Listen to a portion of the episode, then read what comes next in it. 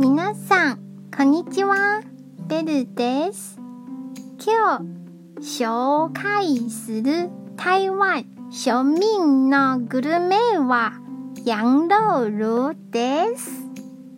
羊肉炉は焼き肉を漢方のスープで煮た鍋料理です。食べると体が温まるので、寒い季節によく食べられます。羊は日本では羊の意味ですね。でも台湾では焼きの意味になります。台湾に羊はあまりいません。